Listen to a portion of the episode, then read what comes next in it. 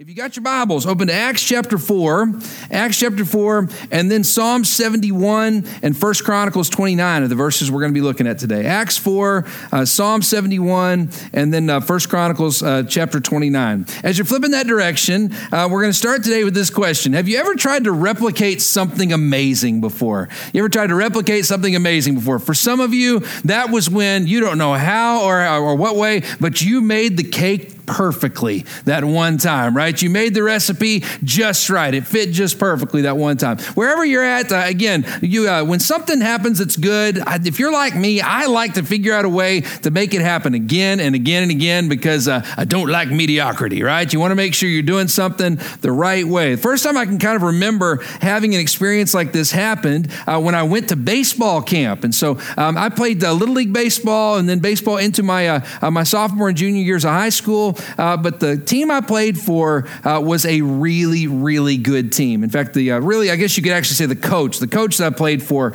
was a really, really good coach. His name was Bobby Moegle. Uh, and at one time, Coach Moegle was the winningest high school baseball coach uh, in the entire country. Uh, just a great baseball coach in Texas. Back in those days, 5A was the highest level of, of state athletics. And Coach Moegle won the state championship for 5A Texas at Lubbock Monterey High School in the 60s, in the 70s twice, in the 80s and in the 90s. Four different decades. He uh, led teams to state championships. He was really an amazing coach. And he did it not through love and affection, but through incredible intimidation. He was one of the scariest human beings uh, that you'll ever meet. Some of our old Monterey baseball players watch the, watch the live feed and they'll know. I mean, again, he was a scary, scary man. He would intimidate you even if you were 10 or 11 years old. He led through great intimidation, very much kind of a military style. And um, I'll never forget, I go to baseball camp, was playing Little League at that point, probably 11, 12 years old. Went to Coach Moegle's baseball camp, and uh, he noticed in my swing that I wasn't tightening up the swing. And so, what he would do, he was known for this, he would come and stand so close to you to try to intimidate you, or he'd have one of his coaches do so. Well, this particular day, he was trying to get me to bring my swing, and I was swinging kind of wide like this, and he wanted me to tighten up my swing so I could swing a little bit faster, get good bat speed, pull it to left field. Well, sure enough, Coach Moegle comes up and stands basically right on the other side of the batter's box while the pitch is coming in. And the goal is if I swing wide, I'm going to hit the old man with my bat. And so, again, uh, it's just kind of that scary little moment. So I'm sitting there and I'm, I'm waiting. Coach Moegle's there and he's like, come on, son, swing. And I'm like, ah. and sure enough, I hit it and with the tight swing, it goes deep into left field without even swinging too terribly hard. The angle sends it right there in the corner to left field. And he looks over at me afterwards and he goes, You should keep doing that. And then he turns and walks off. Again, that was just kind of the coach that he was. Well, sure enough, I go in, and two days later, I've got a baseball game, an actual game that I'm playing in after experiencing victory uh, at the baseball camp. And so I get up to bat with my new tight swing, right? And uh, back then, I was a pretty easy out. Uh, but after coming from baseball camp, they're throwing me straight fastballs the whole way through. And man, with that tight swing, all of a sudden, my first at bat, I knock one over the fence, out of the park home run, right there in that moment. And they're still looking at me like, man, I guess even a blind squirrel finds a nut every every now and again. The next two at bats, they don't throw me any curveballs or any switch up, change up pitches. And so because of that, I hit two more that hit up against the fence after swinging. I'm telling you, after going through that moment, I had figured out a way to replicate and to duplicate. Now, I wish I could tell you that I was in the pros right now,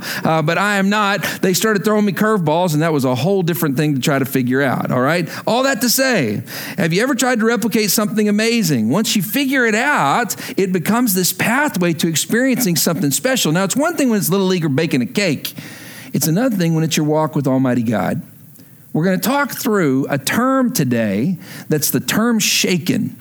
And shaken in Scripture means just like an earthquake, that a place where God was moving, the place is physically, emotionally, and spiritually different after a movement of Almighty God has taken place. Honestly, that's the prayer after every worship service that this place, or before every worship service, that this would this place would be shaken, that your lives would be shaken, that you would be different, filled with boldness and spiritual passion to live for Jesus Christ. Now we're going to do something a little bit different today. We're going to look at the last verse first in the study that we're going to go through. Flip over, if you will, Acts 4, and we're going to start in verse 31, and then we're going to backtrack and figure out how they got to this point because we want to duplicate it as best as possible. Here's what it says, verse 31. Now, just so you know, this is specifically when Peter and John have just been taken to prison for healing the man who was born crippled. And then, do you remember? They're brought in front of the Sanhedrin, the religious and political leaders. And in front of the leaders, they question them. Peter stands up and speaks with the power of the Holy Spirit. He and John stand tall right there next to the man who's been healed, the standing miracle right there next to them. And then they get released. But you got to remember this. They probably thought that Peter and John John were going to be killed just like Jesus had been killed. So look at what happens here. Verse 31. They gathered together for a prayer meeting, and it says, after they prayed, the place where they were meeting was what? It was shaken, underlined shaken there. And they were all filled with the Holy Spirit, and they spoke the word of God with boldness. They spoke the word of God boldly. Now, stop right there for just a minute. Again, that's the goal of every church meeting that we would ever have that the Spirit would move in such a powerful way that you would be shaken, that your lives would be different, that our church would be different, that society would be different because of what God has been doing. But just for the record, sometimes it's just a church service.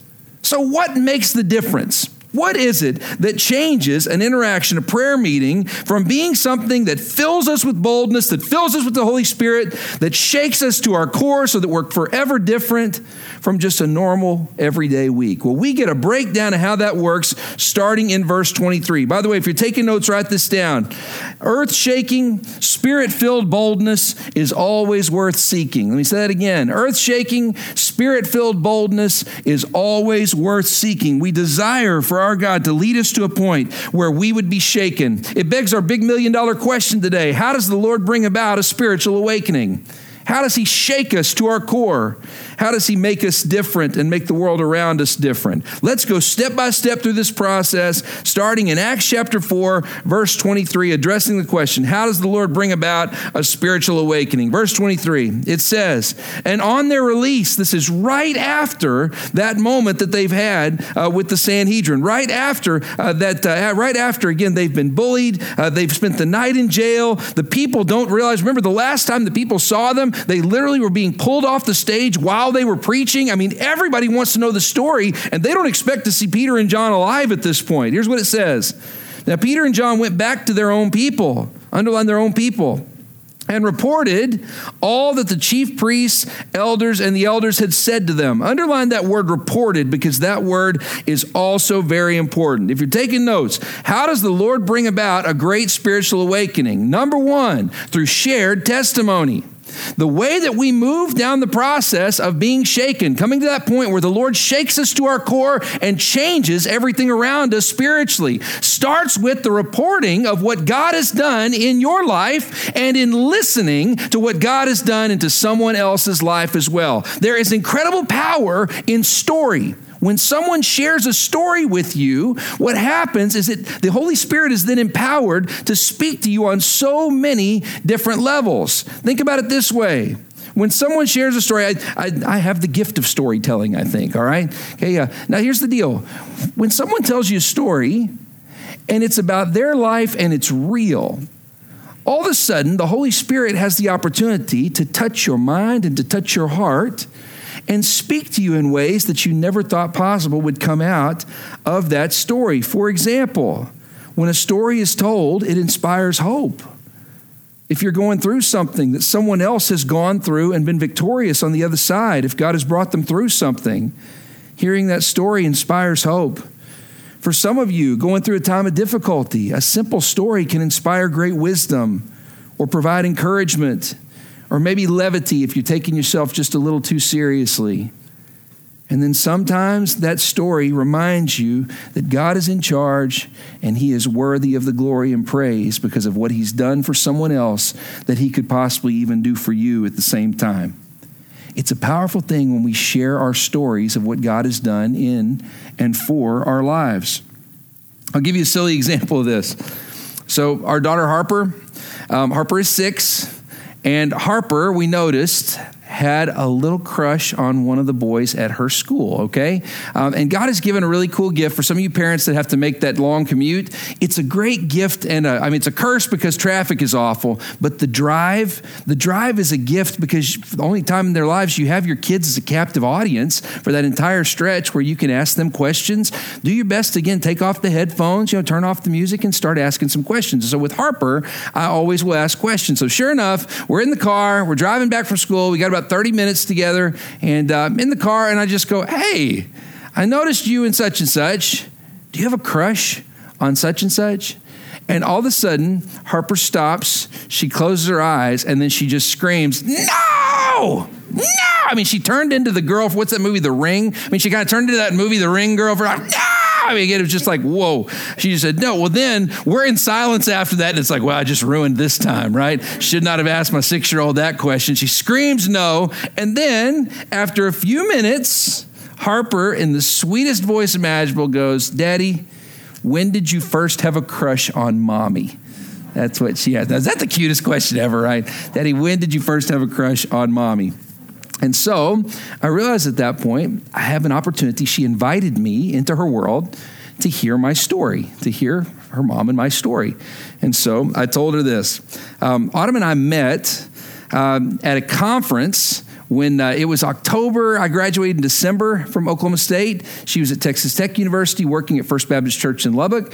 And um, we had driven to a conference in the Dallas area that my dad and John Strapazon had put together. And I was sitting in a specific session uh, with, uh, if you've ever heard of Shane and Shane before, Shane and Shane's a, a band, sat with Shane Barnard. And Shane Barnard was there, and uh, he was the one teaching this particular session. And I'm sitting in there learning about worship. And then all of a sudden, I see this head peek in the room and it was autumn. Well, she had heard, she and my dad uh, worked together in the same office. She had heard that I had come down and brought a group from Oklahoma State, and she just wanted to see me. And so uh, she'll tell you it was to size me up because I was coming in to, I was moving back to Lubbock after I graduated, and she wanted to see who I was. And so, anyway, that was the first deal. We make eye contact, but it was super awkward. I mean, just picture somebody like peeking their head in to a classroom and then leaving. And so after that, um, I had a meeting set up with John Strapazon, and in the meeting with Strap, Autumn's working at the front desk. Now, this college ministry was 1,600 college kids on Thursday night, but it was between 1,000 and 1,200 college kids on Sunday mornings. And Autumn, Autumn was the one female intern at that time for the entire ministry. Uh, she just is an absolute rock star and was from the very beginning. And so she's sitting at the desk, and I'll never forget, I walk in to meet with Strap. She's behind the desk, and know, keep in mind this is 2004. Okay, 2004. I'm 21 years old. She's 20. Okay, and uh, walk through the door, 2004, and when she's sitting there, she's sitting there behind the desk, and uh, I walk up, and I was just like, I was so nervous, my stomach like filled with the butterflies because she was so pretty and just, just again so godly, and I just was like, so I walk up and I go, hey, pound it. That's seriously what I said. Okay, this is not like pound it somewhat cool now. Okay, I mean this was this was 04, all right? Hey, pound it. And she's chewing gum and she was grinning, and she just mm, she, she she did the little pound it. I mean that was that was it, right? That was the moment. That was the crush, right? And from there forward, um, the Lord had something in store that was just absolutely amazing. Now listen, I'm sharing this story with you, and for some of you, the shared story, the shared testimony has inspired hope because you desire, seeing that Autumn and I have been married, it'll be 16 years in January, that it started with a fist bump in the church office. That the Lord could do that. For some of you, hearing that story inspires hope for you, that maybe, just maybe, one of those interactions will turn into a forever relationship for you. For some of you, it inspires encouragement because you are trying to do things the right way. Even though the world screams at you to cast aside the way that you live your life according to Scripture, Maybe that story inspires encouragement. Maybe it inspires wisdom. Maybe it inspires levity. And then maybe those of you who are here today would say, it causes me to give glory to God. That a fist bump in the office was the way that the Lord chose to start. Autumn and I raising kids, falling in love, moving here to DC to start the church together so that we could be sitting in this room or watching online and y'all could hear this crazy little story. When you tell the story, listen to me. The Holy Spirit then takes it and then works in someone's mind and works in someone's heart so that then it can have unlimited reach that Almighty God is in control of. If you're taking notes, write this down. When God enables the miraculous, redeems the broken, or empowers the weak, he means for the story to be told. Let me say that again. When God enables the miraculous, redeems the broken, or empowers the weak, he means for the story to be told. Now, the key here is not just a story, but a true story. When you talk about the real things that God has done in and through your life, there is a power that goes out from you because the Holy Spirit is then able to use it. Now, just for the record, it also works the other way. If you're in a circumstance where you desperately need to hear from God, where you desperately need that hope, that wisdom, that insight, find someone in your life who is godly and then ask them to tell you their story. You watch it. The same way the Spirit of God speaks to others when you share your testimony, all of a sudden, God will speak to your heart through the Holy Spirit when you ask for others to share their story. David says, excuse me, the psalmist in Psalm 71 says it this way. Save your spot in Acts and flip over to Psalm 71. Powerful example of how story works. Look at what happens in Psalm 71, verses 15 and 16. The psalmist here writes, My mouth will tell of your righteousness, of your salvation all day long. Look at this. Though I know not its measure, circle, highlight, and underline, though I know not its measure, I will come and proclaim your mighty acts, O sovereign Lord. I will proclaim your righteousness, yours alone. Stop there for just a minute. He says here, the psalmist says, I will proclaim your righteousness, God. I'll speak of the things you've done. And then he says, Though I know not its measure, the picture there is, I don't know what the outcome's going to be. I don't know why I was supposed to share this story, but in the hands of Almighty God, He can take it to places to someone's heart that it never could have gone on its own. Though I know not the outcome, I share the story. In this city, we are so guarded over our story, and the enemy's got us right where he wants us because there is power when you speak of what God has done in your life and in the lives of those around you. There's power when you listen to the way someone has been led by the Holy Spirit to where they are today. For the moment, for the room to be shaken, there had to be testimonies of what God had done. If you're taking notes, write this down. Is it time you discussed your faith journey with someone? Is it time you discussed your faith journey with someone? For some of you, for the first time in a long time, and then for some of you, I'm telling you, it's become a dance because you've told it so many times. There are many in our church who have navigated Alcoholics Anonymous, Narcotics Anonymous, Gamblers Anonymous. And can I tell you what we always hear? We got to tell the story of when we left for the first time. We have to keep telling because the hope is that if someone walks through that door for the first time, just like we did years before, maybe, just maybe, they could find the same strength. It's true for our faith as well. You got to tell the stories of what God saved you from when He brought you through and delivered you in the midst of the darkness. Because when we do that, it inspires courage in those around us. Now let's flip back to Acts chapter 4. Look at Acts 4 and let's start in verse 24. They start off by reporting what's happened. They give their testimony. Verse 24, it says, When they heard this, they raised their voices together in prayer. Underline, they raised their voices together in prayer. This is not Peter and John leading at this point. This is the Holy Spirit leading the whole group. They raised their voices together in prayer to God. Sovereign Lord, they said, You made the heavens and the earth and the sea. Underline, you made the heavens and the earth and the sea and everything in them. You spoke by the Holy Spirit through the mouth of your servant servant David. Underline your servant David. Why do the nations rage and the peoples plot in vain? The kings of the earth take their stand and the rulers together against the Lord and against the anointed, his anointed one. Indeed, Herod, underline Herod, and Pontius Pilate, underline Pontius Pilate, met together with the Gentiles and the people of Israel in the city to conspire against your holy servant Jesus. Underline your holy servant Jesus, whom you anointed. They did what your power and will had decided beforehand should happen. Underline 1, that whole verse 28, that is an illustration and a true definition of God's sovereignty. They did what your power and will had decided beforehand should happen. Stop right there for just a minute. After sharing the testimony, what erupts from the crowd is a prayer from all prayer to Almighty God through the power of the Holy Spirit, and they start walking through history. They look back at what God has done leading up to this point, and they go, Oh, sovereign Lord, when you created the heavens and the earth and everything that's in them. Ah, sovereign Lord, you were there with King David when he spoke through the power of the Spirit on your behalf. Lord, you were there when Herod persecuted. You were there when Pontius Pilate persecuted. You were there when they strung up our Lord and Savior on the cross and he breathed his last breath. You were there when he rose from the dead. And then all of a sudden they come up to the present and go, You will surely be there with us today as well. Lord, nothing catches you off guard. They did what your power and will decided beforehand should happen.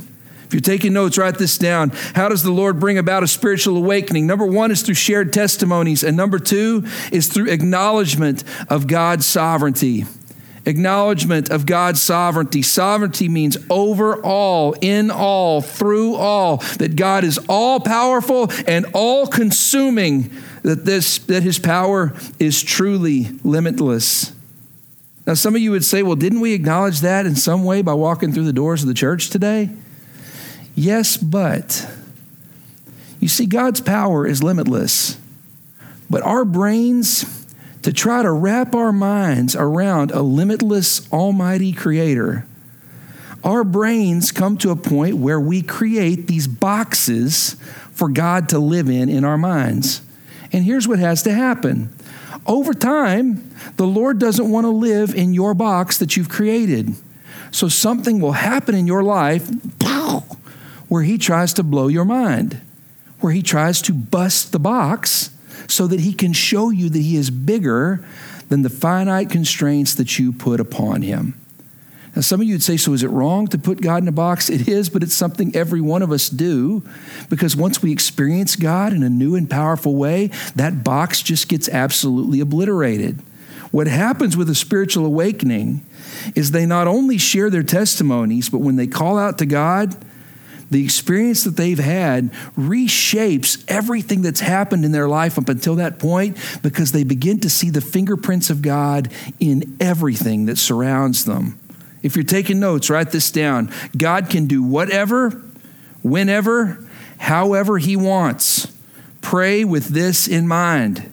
God can do whatever, whenever, and however He wants. Pray with this in mind. This was illustrated for me, by the way, back when I was in college. I grew up uh, in Lubbock, Texas, moved off to Oklahoma State in Stillwater, Oklahoma. And uh, there is a Bible study that happened one particular day that has always haunted me because it was a picture of where my heart was. And maybe for some of you, it'll fit you today as well. I was in a Bible study and um, it was the first time that I had not had somebody. My mom used to be like a woodpecker on my shoulder telling me to get up for church in the morning. You know what I mean? Some of you had that experience. Like a woodpecker on my shoulder, wake up, wake up. It's time for church, time for church. And then all of a sudden, I moved six and a half hours away from home, and I didn't have that woodpecker on my shoulder anymore. 17, 18 years old. I'm working at the finest restaurant in America, Red Lobster, all right, from the time I was a freshman. And uh, there's your weekly mention of Red Lobster, all right? And all of a sudden, I didn't have the woodpecker on my shoulder trying to wake me up on Sunday. I got to choose whether or not I could go to church or whether, whether I wanted to go to church. And then uh, Red Lobster did what all restaurants do. Nobody wants to work that Sunday morning shift. And if you don't actively fight to not work on Sundays, they will absolutely schedule you. It's just the way that it goes. So all of a sudden, I decided I was giving up my Sunday morning stuff in, uh, in exchange for an evening Bible study that I was going to go to. And I'll never forget, I go into this Bible study, and my mindset at this point is not good. I'm deeply prideful. I think that I'm inventing new ways, right, uh, to, uh, to do faith when the truth is I was living for myself and not living for the Lord. And I end up in a Bible study with our pastor at University Heights Baptist Church in Stillwater, a guy named Tom Westbrook. Tom was teaching on discipleship, and he was trying to show us that the Lord was so powerful that God could create amazing things, but there are some things that He has chosen to fashion in our lives. He's a craftsman. Some things He just creates into us, but other things God allows it to be crafted into our lives over time. It's at that point he looks at me and says, Zach, what do you think about this? And I'm being dead serious. My response to him was, I go, Well, I think I'm more of the created greatness. He said, Excuse me? I said, You know, I go, they're just things that I just know, you know, about Scripture. There's some things that I just know about God that other people just don't know. And I feel like God just made me awesome. And I'm, I'm telling you, that prideful. My dad was a pastor. We watched the Lord speak through him. My dad, again, got to be a part of some great spiritual revolution, lived for Christ every day. My mom, incredibly godly, two very, very godly men that were my grandfathers. Great family that I got to grow up in, great churches I was discipled in. And here I am at 17, 18 years old going, well, I guess I'm just this way. I guess I'm just awesome because God decided that I was going to be awesome. He looks at me and he goes, You really believe that? He goes, You've had so many people pour into you so many people that God placed at just the right time on your path. He said, You really believe that you just rose up from the ground great and connected to Almighty God? I'm here to tell you very sadly today, I did not walk away from that day changed and shaken, but I have remembered that Bible study now. It's more than 20 years that have passed. I can remember that Bible study so vividly. Now, listen to me in your own life, God's sovereignty sometimes is what he's, cre- what he's created you to be from the time you were in your mother's womb. But there is a whole nother level in God's sovereignty where he allowed you in imperfection to be crafted and shaped into the image of his son through the people in your path, through the experiences that you've gone through. God is over all, and his fingerprints are in every aspect of your life. There is no wasted motion when it comes to Almighty God. They say in the passage again in verse 28 these are things that he ordained from the beginning to take place. He decided beforehand. Save your spot there in Acts 4 and now flip to 1 Chronicles chapter 29. 1 Chronicles chapter 29. This is the old man David, man after God's own heart. And in 1 Chronicles 29, we get David's last public prayer, last recorded public prayer that he prays. Look at this 1 Chronicles 29. You get to see this incredible humility. He's not called the man after God's own heart for nothing. This is a guy who had seen the Lord stand up for him in battle. He'd seen the Lord stand up for him in times of policy. He'd seen the Lord stand up for him when he was the youngest son in his family and the least likely to be selected as the king of Israel. Here's what old man David has to say in verses 11 11 and 12 in his final public prayer. He says, Yours, O Lord, is the greatness and the power and the glory and the majesty and the splendor, for everything in heaven and under the earth is yours. Yours, O Lord, is the kingdom. You are exalted as head over all. Underline all there. Wealth and honor come from you. You are the ruler of all things. Underline all things. In your hands are strength and power to exalt and give strength to what? To all. Notice that yours and all are the words words that are repeated in this passage over and over again. In his final public prayer, David's looking back on his life and going, Man, Lord, I thought that you were big when I got to be the young man in the in the field watching the sheep, when I was just slinging that slingshot at stuff that would come our way. Man, and I watched you do amazing things back then. I watched you slay a giant. I watched you use me to help build a nation. I watched you use me to build a family. I watched you use me to give glory to you on so many different levels. And what do I say looking back? Man, God, you are sovereign. You are over all, in all, through all. Everything is at your disposal, and there is no limit to your power. How does the Lord bring about a spiritual awakening? We tell the stories of what God has done and allow the Spirit to use them as He does. But then you also have to come to a point where you say, God, blow up the box. Show me another aspect of how big you are and the work that you are capable of. The old timers used to sing it this way Breathe on me. Holy Spirit, breathe on me. Take thou my heart, cleanse every part, and Holy Spirit, breathe on me. The idea there is God, don't pass me by. Speak to me, change me, shake me. When we pray that prayer, a powerful thing takes place. It begs the question when is the last time you extended the limits of God's power in your mind? When is the last time you extended the limits of God's power in your mind? Just for the record, there's some of you that would say, You're saying that God's power is limited? Let me say it again for like the fifth time. God's power knows no limits.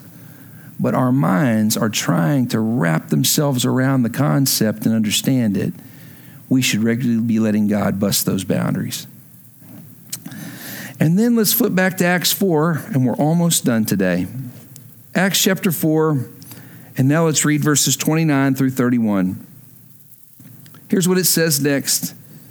As they're praying, it says, verse 29, now Lord. Underline and highlight now, Lord. Remember the lead into this? It starts off by saying, God, when you created all things, Lord, when David did this, Lord, when Pontius Pilate and Herod did these things, when Jesus was crucified and raised from the dead, they've led up to this point, and now all of a sudden there's a shift from looking back at what God has done to looking forward to what he will do. Verse 29 Now, Lord, consider their threats and enable your servants to speak your word with great boldness. Underline to speak your word with great boldness. Stretch out your hand to heal and perform miraculous signs and wonders through the name of your holy servant Jesus. And after they prayed, the place where they were meeting was shaken, and they were filled with the Holy Spirit and spoke the word of God boldly. Stop right there for just a minute. All of a sudden, as they have heard the testimony of what God has done for them, as they've looked back at what God has done in the past and acknowledged his sovereignty, they then, with that mindset, look to the future and it causes the room to be shaken. They go, Lord, we're going to have problems with this group moving forward. They threatened us when they told us what was going to happen from the days moving forward. Lord,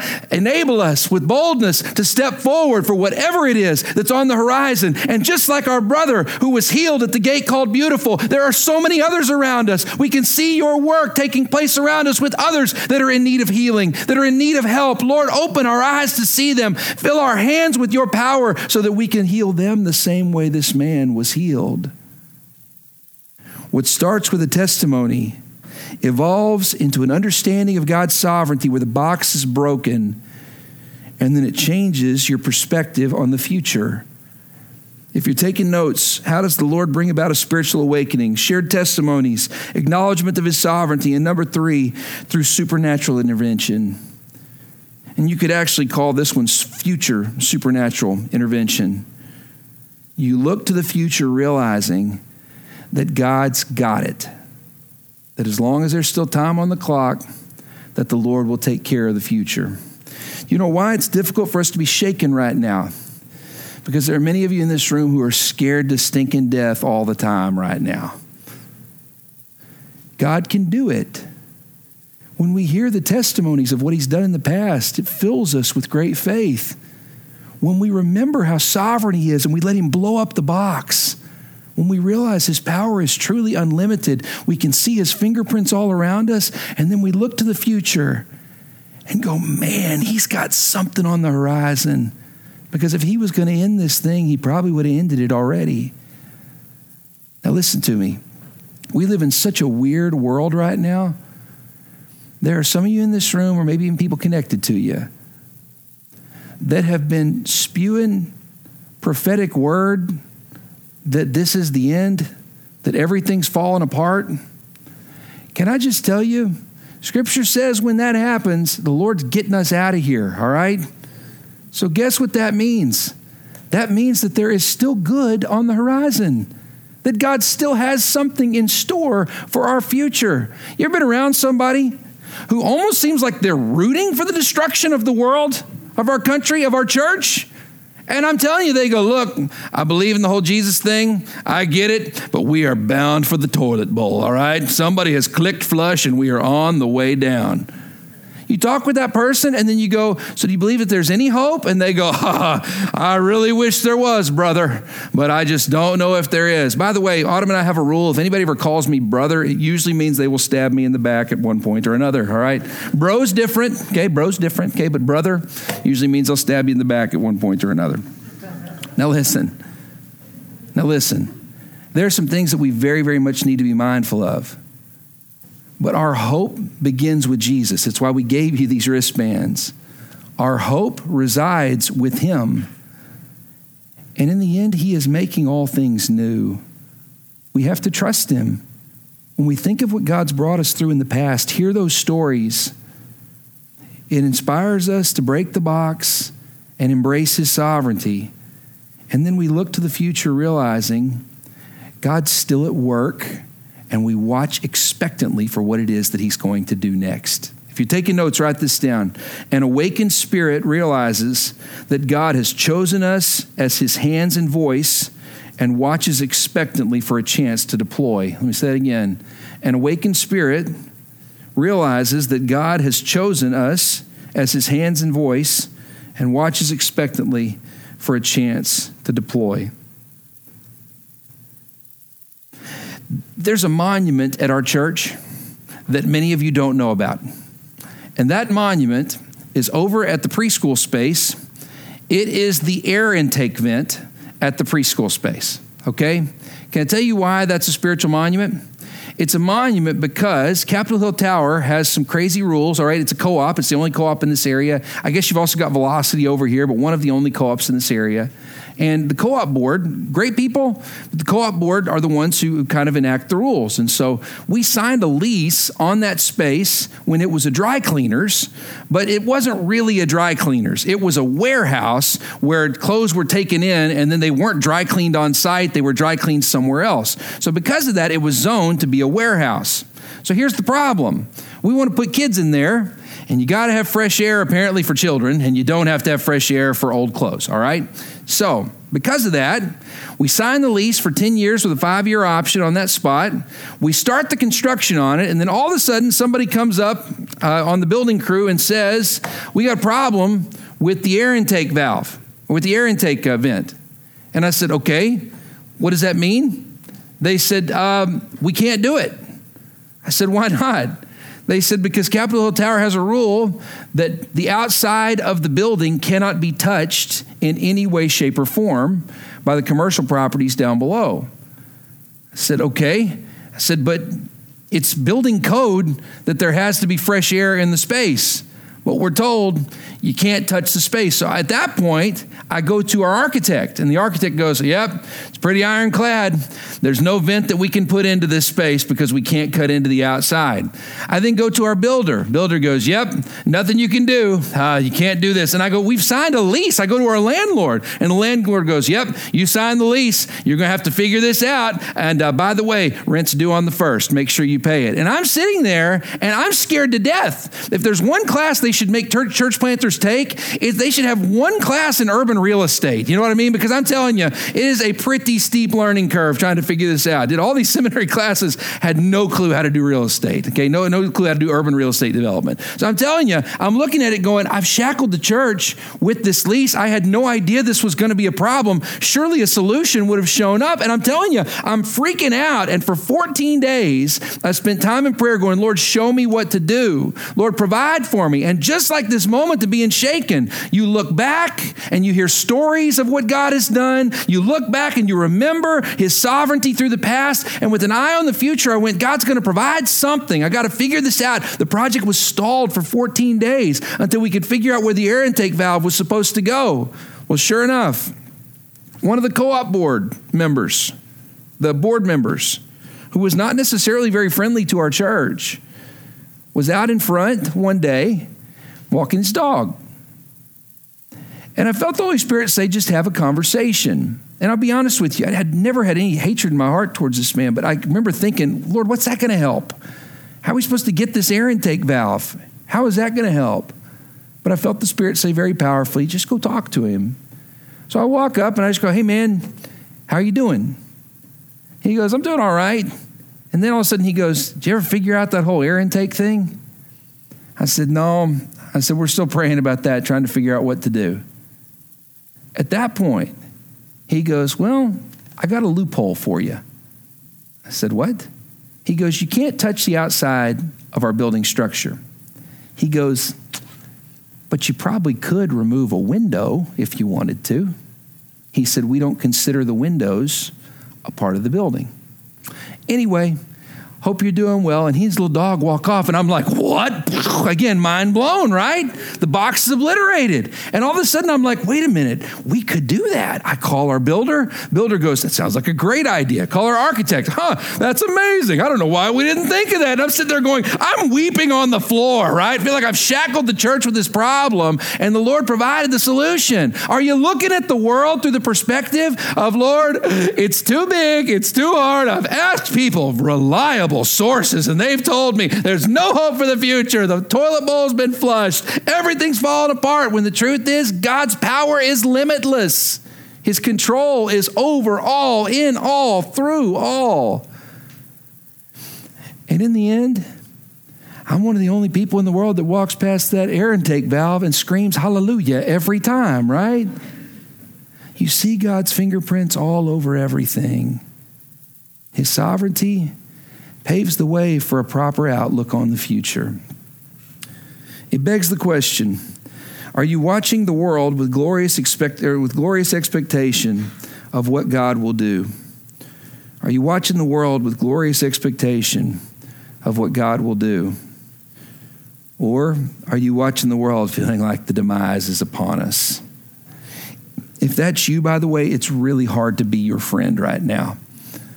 It doesn't mean that you got to look with rose colored glasses at everything, but you should watch the world with hope filled hearts that Jesus is the one who is making all things new.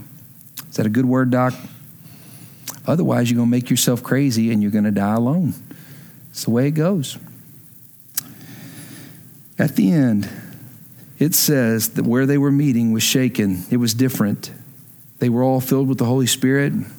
And then listen to me the byproduct of a movement of God is that you speak of Him with boldness, that you don't keep it to yourself. I love you guys. Thanks for listening today. Don't tune out. Most important part of the service these next few moments. Let's bow our heads for prayer. With every head bowed and every eye closed, nobody looking around but just me.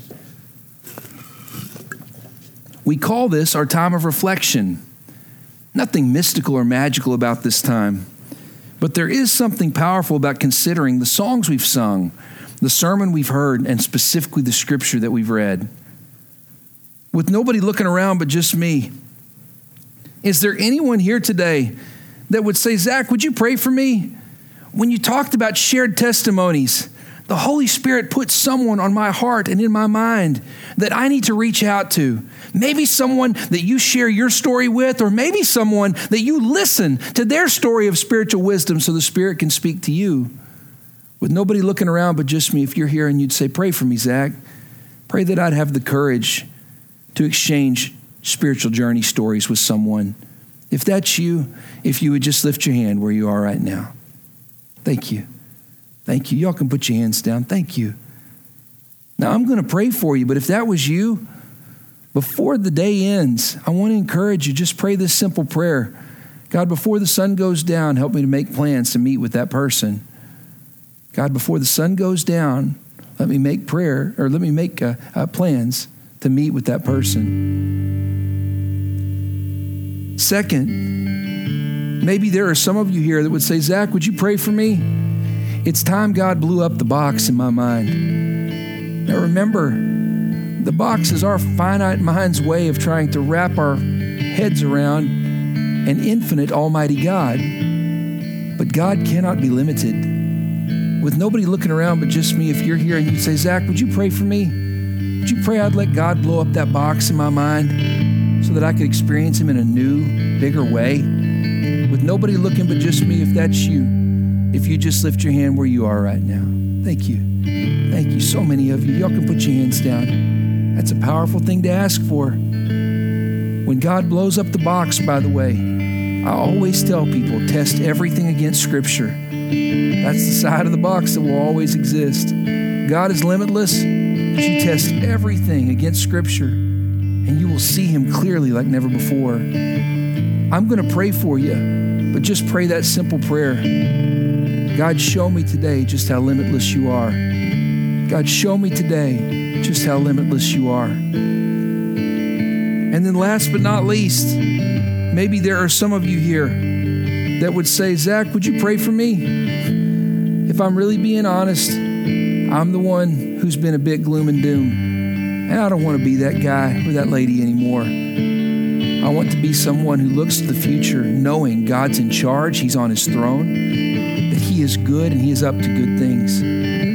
With nobody looking around but just me. If you're here and you'd say, Zach, pray for me, I don't want to isolate you. But if that's you and you'd say, I'm confessing today and I'm ready to look to the future with hope, with nobody looking but just me, if that's you, if you would just lift your hand where you are right now. Hey, thank you. Thank you. Thank you. Y'all can put your hands down, several of you. That takes guts. I'm going to pray for you, but just pray this simple prayer Lord, you hold the future. Lord, you hold the future. Remind me that you're in charge and that I'm not. I'm going to pray for us and then we'll stand. Father, thank you for this day and for your blessings in it. Thank you so much for the time that we've had to worship you and to study your word. Lord, I pray in the name of Jesus Christ today for those who need to have a conversation about their spiritual journey or to listen to someone else's spiritual journey. I pray that, like a splinter in their mind, you would continue to impress upon them that that's something they need to do, and that before the sun goes down today, they would reach out to someone to have that conversation. I pray that you would already be preparing hearts and minds so that they could hear from you in a powerful way, whatever it is that they're needing, that your spirit would speak to that time of story. Lord, I also pray that for those whose minds that you are currently blowing today, Lord, that you would change hearts, that you would break those boxes, and Lord, that you would allow us to experience you powerfully, to see again one more extent to your limitless power. And Lord, for those who are here who need to trust you with the future, I pray that they would not just be words, but that in their hearts they would release control of their life to you that they would know with you leading, it will be good. Thank you, God, for who you are. Speak in power in these final moments. In Jesus' name that we can pray.